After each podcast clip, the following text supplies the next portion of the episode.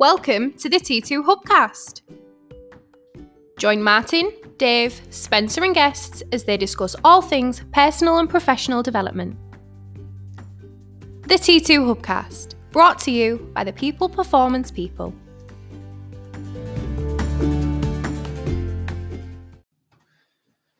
So, welcome to another T2 Hubcast. I've got Spencer Locker, Dave Pendleton, and me, Martin Johnson. Spence jumped in, then go on, Spence. I was just about to say hello. Good morning. Morning, Dave. Morning, Spence. So, it's Friday morning.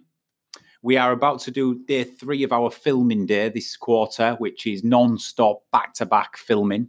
So, we're a bit tired, we're a bit fatigued, uh, but we've had our coffee and we're ready to go. This is the Friday morning review of the questions submitted by LinkedIn users this week. Uh, we kicked this off last week, and uh, Dave's laughing at me because I should have turned my phone on silent. If that was someone else, I'd be going crazy, wouldn't I, Dave? so I don't know what you mean. so we've had our, some questions submitted from LinkedIn, and as as usual, we like to just uh, answer them. They're usually questions around leadership, sales, customer service, or general productivity or personal development, whatever it might be. So we've got three questions this week that we've picked to answer. And um, we're going to spend the next 20, 25 minutes answering them. Usual fashion, gents. It's unrehearsed. It's first thing that comes to mind. Um, and let's see where we go with it. Yeah, up for it? Let's yeah. go. Let's go. Right. First question is from Leon McQuaid. Leon is the co founder of ThinkCloud. We've done some work with Leon. We know him quite well. He's doing great things. He's also part of the Andy's Man Club charity. He's an ambassador for Andy's Man Club, which is a wonderful charity for men. Um, so he's put on LinkedIn his question Given that we share the same passion for people, process, and technology, in brackets with your new T2 Hub. Nice plug. Nice plug, Leon. Thank you very much. Cheers, Leon. Um, I so Leon loves to speak on digitally on how to digitally unleash a business's potential. Um, but he's put from from center from front and center we are talking about cultural transformation in how people engage collaborate and work.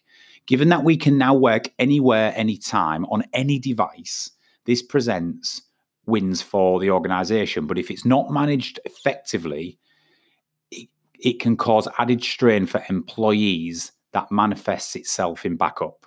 I'd love to know your thoughts and the other guy's thoughts on how we can manage and equip companies with the tools, strategies, and support to succeed in the digital age, but manage these challenges. Now, what I'm also going to do is I'm going to double this up with the question from Neil Cavill. Mm. Neil Cavill wrote in, he's the head of continuous improvement for ARCO, who are experts in safety and safety equipment. And Neil says, Martin, I love the phrase leadership is the answer. Now tell me the problem. Sums up a lot of things for me. Given the tech obsessed communicate by device generation of future leaders? How do we adapt traditional leadership approaches and models to accommodate and embrace this? So, the reason I've put those two questions mm. together is because mm. Leon's sort of saying technology in this modern day is enabling us so much to achieve so many things, but it's also can hinder us and can overwhelm us and can overpower us and actually strangle productivity if we're not careful. And Neil's coming at it from a leadership perspective. You know, are leaders of the modern day and the future leaders relying too much on lazy communication and mm. and technology. And therefore is it impacting leadership for the better or worse? And how do we see that sort of manifesting and morphing? Does that make sense? Yeah perfectly yeah. So dave what's your first thoughts on this? Because i'm a massive advocate of technology. I think technology enable, enables us to do so much and so and you know what? The future looks bright. You know we can we can now operate in ways we could never before. So mm. technology is good and we must embrace it. Mm. But I'm also a massive advocate of where to draw the line and where it starts to become counterintuitive or counterproductive when it comes to workplace productivity or, or leadership. So for me, I sit on sort of the fence and I can understand both sides. And I think it's about understanding where we should leverage it and where it enables us and where we should you know, be conscious that that interhuman mm. element is still of paramount importance. What's your first thoughts? Well, having an 18 year old um, who was pretty much grown up through the technological era. I mean, uh, uh, obviously, iPhones and the internet and so forth have been around since he's been born. He's part of the the very first generation of, of technological children, I guess.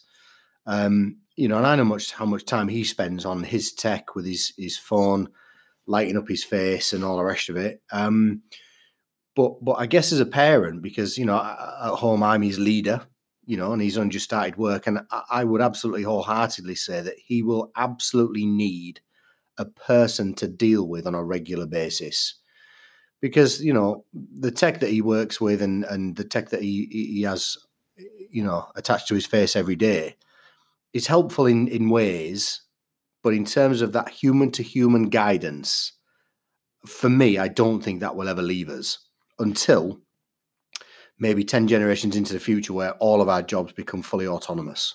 Yeah.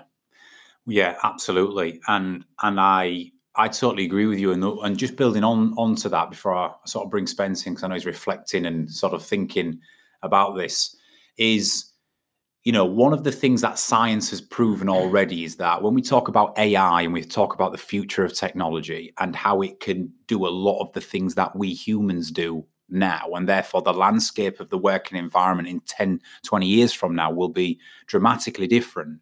Um, the one thing that science has shown is that and I'm not saying, I'm never saying never, but I'll believe it when I see it, is that AI and technology can read emotions in a person, i.e., can pick up mm. on body language, tone of voice, and things like uh, volume and anger and and joy Tone. and tonality, etc. Yeah. But it cannot interpret emotions accurately because human beings are all different, and what are, what might seem like anger for from me could be deemed as excitement. I might be really showing a little bit of excitement, and it's just coming out in that mm. way. So AI can't interpret emotions. It might be able to pick up on stuff and and read with clever algorithms, but I can't see how it can ever truly from an emotional intelligence perspective, interpret them mm.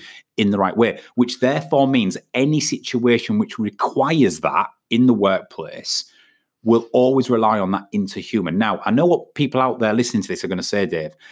Bloody human beings can't interpret emotions and, and and have emotional intelligence. But yes, I know there's some people who don't have emotional intelligence or are not as emotional intelligent as others. But I think I think in the main, human to human will always exist where where fundamental collaboration and emotions need to be interpreted correctly and uh, you know, and well, that that that's my initial view on that. I think yeah, I think you, you hit on a really important point about in, interpreting people's emotions. So, what about the other side of the the the argument? What about the demonstration of emotions? Because it's really, really important that when somebody is showing emotion, that we demonstrate the correct emotion in return. So, so that I guess the question there is: Would AI and new tech be able to demonstrate sincere and genuine emotion in return? Yeah. Well, I, I, don't. I, I don't know if it would. I mean, I can't see it. I don't think so because you'd always be talking to some kind of machine, some kind of tech, and would you get that genuine eye to eye depth of contact that you would get from a human? that you would get from a piece of tech. Yeah. Well, I, when I've spoke to technology evangelists on this, such as Leon, such as uh, some of the other influencers on LinkedIn, uh, who fundamentally believe in AI in the future and what it can be capable of, and obviously we're human performance evangelists. You know, the fact that my book is called "I Am Human," yeah. we believe in it, sure. right? Now, I, I I understand both sides of the fence, but my argument has always been what we're talking about. They say yes, at the moment AI cannot achieve that, but it will in the future. Now, I'll just say I'll believe it when I see it. But what, what mm. coming back to our point and your initial point, Dave, is we still need to have that human interaction, that human element within every environment for it to be a productive ecosystem. Absolutely. We cannot just rely on tech yet, and we cannot just rely on human interaction. Sure. They're intrinsically linked, mm. and they should enable each other yeah. if we get the balance right. And I'm going to come to you now, Spence, because one of the things Leon says in his in his um, question there, before we come to Neil's on leadership, Leon says around, you know, it does enable us so much. We can work anytime, anywhere. Um, but he's saying it can put an awful lot of strain on a human being when it starts to consume us we know from a mental health perspective and well-being perspective the amount of time spent on devices and the amount of time spent on social media consuming incoming and news alerts and instant messenger and whatsapp and all of these things we can we can have over 100,000 inputs in the brain a day You know, when we talk about that, hmm. Spence, it's overloading us, and that leads to strain and fatigue, and you know, it does impact upon our mental state at times.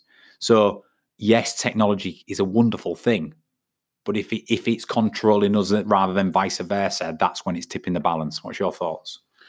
I think I think it's very important for us to understand from well, sorry, no, I'm saying that. I'm I'm saying that is as, as fact. It's not fact, it's opinion. In my opinion, the technology where we're talking in the context that we're talking about is there to enhance and complement what we already have and not replace it. Yeah. So if we use it judiciously, if we use it, if we if we start thinking about hu- human relationships, yeah, we start thinking about human relationships. If I say to you, a couple in a meaningful, good relationship, in a great relationship, I sat on the settee, what do you picture in your mind?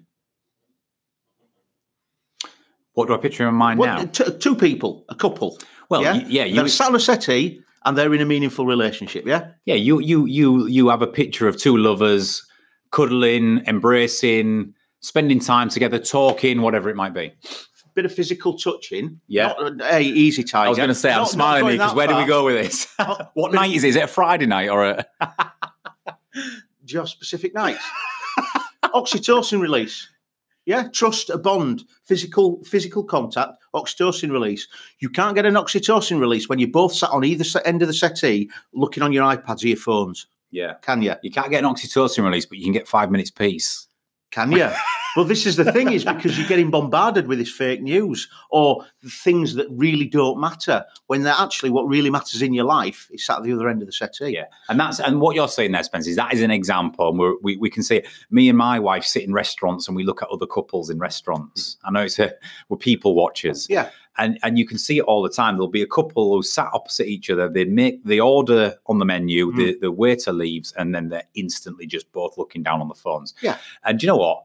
Me and my wife have been caught up in for a split second doing this ourselves, but now we make this pact where we sit there and we go, God, we it's so obvious how we can get caught up in Yeah. in, in this behaviour. Do you know what I mean? And when we transpose that into the workplace, Yeah. imagine in an open plan office, silent. Mm. Everybody's there on the phones, on the computers, on the tablets. I mean, what happens with in here when we come in in, in the morning, Dave?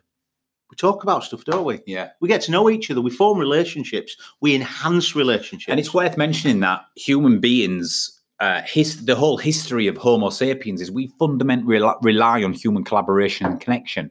certainly. We do. We absolutely do. So it's it to Leon's question. It does. It, it is strangling and inhibiting that. And um, you know, we've we. uh, I'm just going to challenge something you said, Spencer. Please do Right. You said technology shouldn't replace us; it should enable us. Now, No, enhance and complement. enhance and complement us. do. Now, I agree, but I think it's not as binary as that. I think there's categories. So I think there are certain things in this world that AI and technology should replace and free human beings up. Yeah, Uh, and so, therefore, if there are jobs or if there are, are, are tasks Hmm. where human beings don't enjoy doing them, Hmm. or they can be done much quickly, much more efficiently, much Hmm. more cost efficiently by technology, which frees the human being up to make a real difference somewhere else, then I absolutely agree that they should replace us. and I will counter challenge that.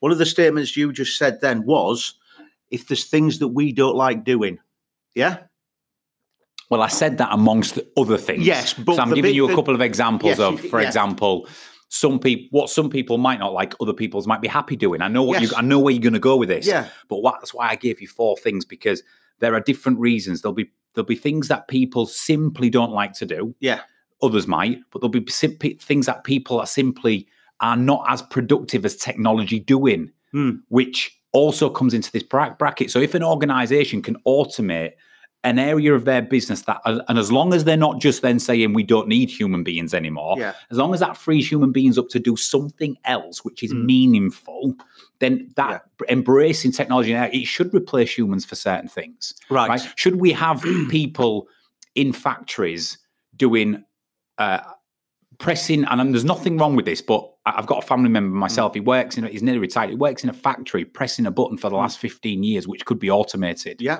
right?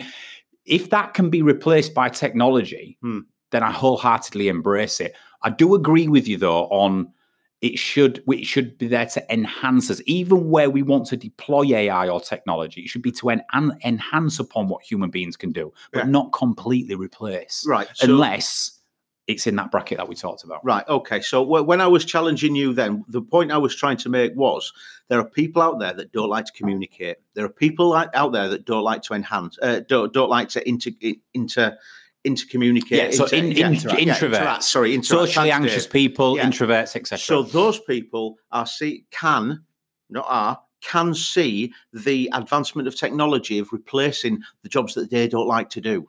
And this is the pro- this is what I'm saying is people can see this and say right I don't like doing that so I can get some AI or I can get some tech to be able to do that. If it's replacing something that that they don't like doing and that is interacting with other human beings or communicating with other human beings, then we're actually using it to replace something that is is, is going to be I don't think is going to benefit us. right interesting dave Yeah, so so I mean, we was having a discussion just uh, this week about a, a short film that I watched on social media. Uh, Humans need not apply, and it was talking about um, vehicle automation. Um, and lots of people think that vehicle automation is the future. It's not the future. It's already here. Hmm. Google have, have already t- uh, trialed a million miles around city centres uh, without one incident or accident. And, and the long and short of that was that um, if vehicle automation was just 10% better than a human, it would save over 120,000 lives in the US alone. So, to your point and your Spence about enhancing, you know, would there be an argument for every vehicle to be fully automated forever and it actually be law because it's just safer? And we was talking about lorry drivers. The, Yeah. the, the, the companies are already ahead of the game of this automated logistics, right? Self-driving lorries. Yeah, Now, th- they don't need to take breaks. They The- the to argument- go tachographs and So the answer is the arguments on both sides.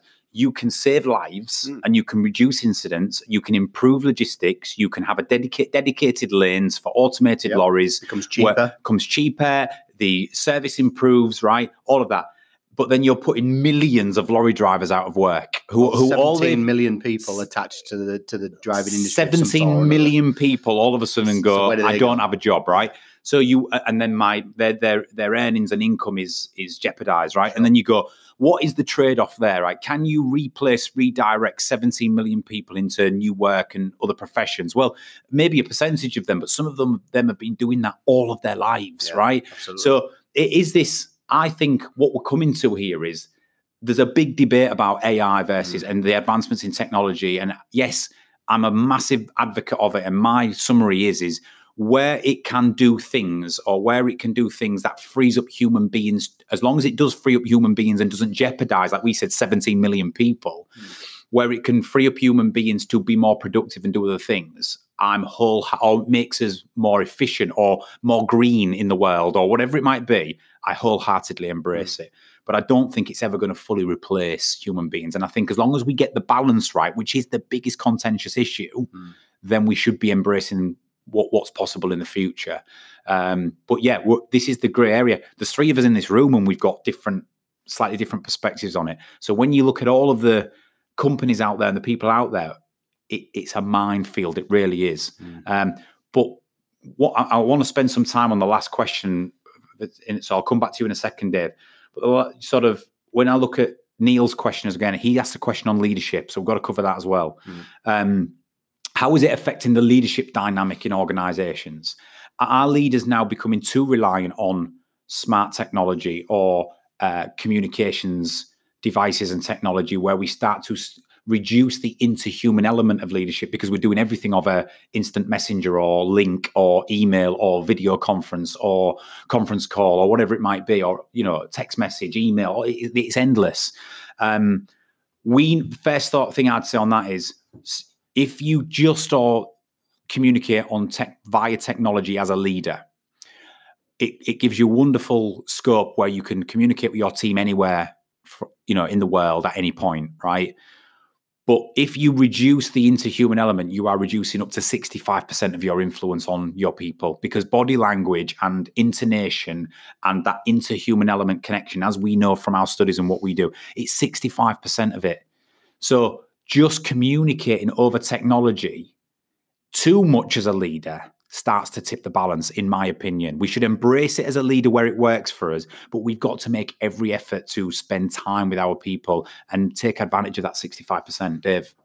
So my my very first um, point on that is that you, know you mentioned that we can communicate wherever we want in the world at any time by pinging off an email. Now, email is one of the things that comes up in our communication discussions a lot. So yes, it's okay having the ability to send that email, but what is the quality of that email, and how is it read? How is it interpreted? Absolutely, it's the number one, and, and uh, that's to back up your point about what do we lose in translation. Well, we know lots and lots is lost. So even the ability just to communicate a simple message and it and it be received and means the same thing at the other end is partially lost. So having the ability to communicate is one thing, but having the ability to communicate correctly and accurately I think is a whole different thing. And that's just email, right? So just email. So let's let's even talk about some of the, the, the more modern forms of communication with tech. Let's talk about video conferencing. Let's talk about like instant FaceTime. Let's talk about all of you know we use Skype a lot now rather than you know traditional dialing conference call technologies. Now, just the question I got asked a few weeks back was but if I'm video calling my team from afar, then I'm getting that body language and that that that. And I said, well, no, you're not, right? Yes, you can see somebody on a screen. Yes, it gives you that that visual, and arguably you could read some facial expressions and body language, etc. But you cannot replace that interhuman element, the feeling of engaging with another human being doesn't come through a device or a screen. Me sat in front of you in a meeting room as a leader having a discussion about your performance or about how you're doing or giving you some coaching is nowhere near as effective as doing it over two screens on a video call from across the world or from across the country. Just isn't.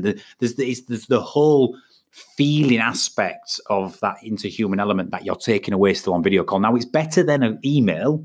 Absolutely. A video call or a Skype is better than an email or it's better than a conference call. But what we're saying is, it's it, technology is wonderful because we can we can do all of these things and we should embrace it. But to Neil's question for me, leaders have got to be careful that they don't lead entirely or manage entirely via what we call lazy communication we've got to balance it. We've got to, when I was managing a bunch of senior client directors in the field at Gartner, they were spread all over Scotland and the north of England. I made sure that every second or third week I was driving across the Pennines or up to Scotland and I was meeting people for two or three hours to conduct one to ones. I could have done that over Skype. I could have done that and saved myself the journey, but I understood the, the value and importance of that relationship and rapport with the team and it worked. It worked well.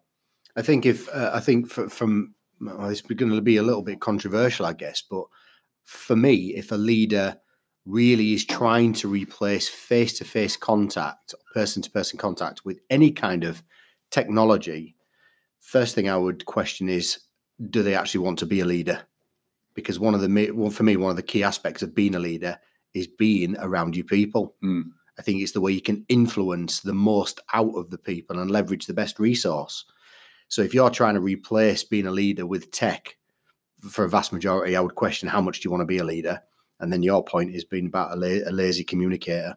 Yeah. Leadership is not about lazy communication. It's about the diligence of communication. It's about getting it wrong and learning. It's about getting it right and learning. And it's regular. I mean, how, how frequently in a week do we advise leaders to communicate with their team more mm. on a face to face basis? Mm. You know, spend more time with your people they buy into you, they don't buy into tech.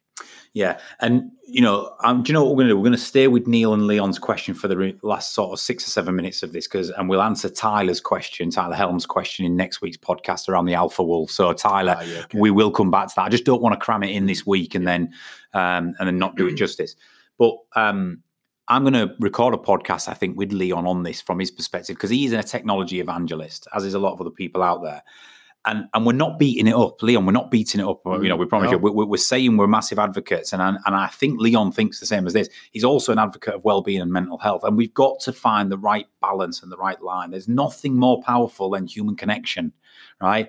And as long as we are still catering for that, as leaders, as people in the workplace, as long as we're having our time away from tech to to build rapport, to share thoughts and feelings Mm. to engage. Just you know what Mm. you said spence? Sometimes we we just laugh and joke. We we come off our in the working day you know the times where we just we down tools for 15 minutes and talk about any old crap right? And we have a laugh about it. And and it just and then by the time you get back to your pc it's like you're sort of like refreshed ready to go again rather than being the robot just and and I, and I think we've got to find the balance of this. And to tie into neil's question future leaders who are growing up in tech who are more active on technology than the previous generations of leaders in the organization.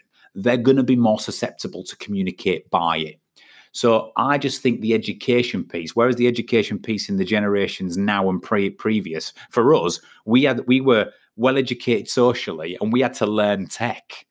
Some of us are still learning tech, aren't we, Spence? Some of us are still learning socially. right? But we had to, if you think about this shift change, we had to learn leaders and managers how to use technology. Yeah. What going forward, we're gonna have to we're gonna have to teach technology experts on how to uh, socially connect and deal with other human beings right the shift is uh, uh, it's happened because the reality is is we need to be competent at both and we need to know Mm. where to deploy both spence I refer you to my first answer. yeah Yeah, it's there to enhance and it's there to to to to be part of it, but it can't be used as replace. It can't be replaced. You can't use it totally. You can't rely on it. So yeah, exactly what I said before. yeah so no comment And you know what? Most things go full circle, and and I think from talking to leaders on a regular basis, I think the the tech revolution is already going full circle because of the awareness of mental health and overworking and all the rest of it. I think people are already starting to realize that they spend too much time working in Mm. lots of examples, and too much working means the ability to work anytime, anywhere. yeah So I think people are already raising their own awareness, and businesses are raising the awareness of people who work for them and saying, "Listen, just ease off a little bit." yeah I mean, the ability to overwork has always been there, whether you do overtime in a manual job or whether you spend more time on tech in a in a less manual job. yeah But I think the revolution is already on the way. So Well, I think crossed. I think the science and the data is now coming out around the impact of tech on mental health and well-being. yeah, absolutely. You know, we talk about 100,000 inputs a day in the brain. Simon Sinek talks about, uh, you know, people, the the impact of that constant uh, desire for um, recognition Mhm. and, you know, fulfillment through likes and comments on your posts and pictures through your phone, you know, buzzing with a notification on Facebook. It's like they're craving it. You know, human beings start to crave it, and that's when it, the, the tech is controlling Mm. you. You know, it might be great that we have technology in organizations where managers and leaders can have a really busy day because they're not productive and they're the octopus on roller skates. So do you know what they do? They go home and they do all Catch the emailing on a night. Now, leaders, listen to me on this. The minute you think, "Oh, that's really good because I can I can do all my activities in the day and I'll do all my e- emailing on an evening," every recipient in your team of an email at 9, 10, 11 o'clock at night when they see that email is create only creating in most cases if it's to if it's actions if it's um, performance related emails if it's issues if it's problems right? All you're doing is continuing that release of cortisol and anxiety into the evening for your employee, employees because they're thinking that oh god i've got to get in the office in the morning i've got to deal with this oh my god there's a problem i'm overloaded and we don't we think that that's quite an efficient way to work it's not right it's not for mental what people need time to switch off and be away from it so does the leader. and you do as the leader, yeah. It's not doing you any good as much as you think that's a good It thing. isn't. It's not. Do you know what really pisses me off, right? I listen to a lot of these podcasts and hubcasts from industry gurus, and some of them are very successful. I'll never take it away from them. But they, you, you listen to Gary Vaynerchuk's in the U, in the US, and and and and I can think of a million other sort of entrepreneurs and people who come on and say, if you want to be successful, you have to be willing to work an 18 hour day. Elon Musk claims he works 120 hours a week.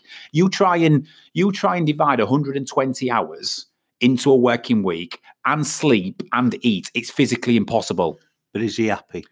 But I don't think it's true for And a start. lonely? Now we've got a minute left. I'm going to minute left. I'm going to say, Okay.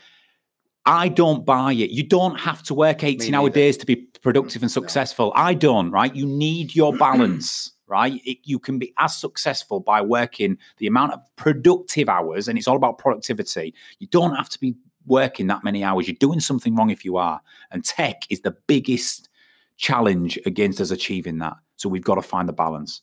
With 30 seconds left, Dave, I could talk about this all day. I know you could. Thank you very much, Spencer. Thanks for your standpoint.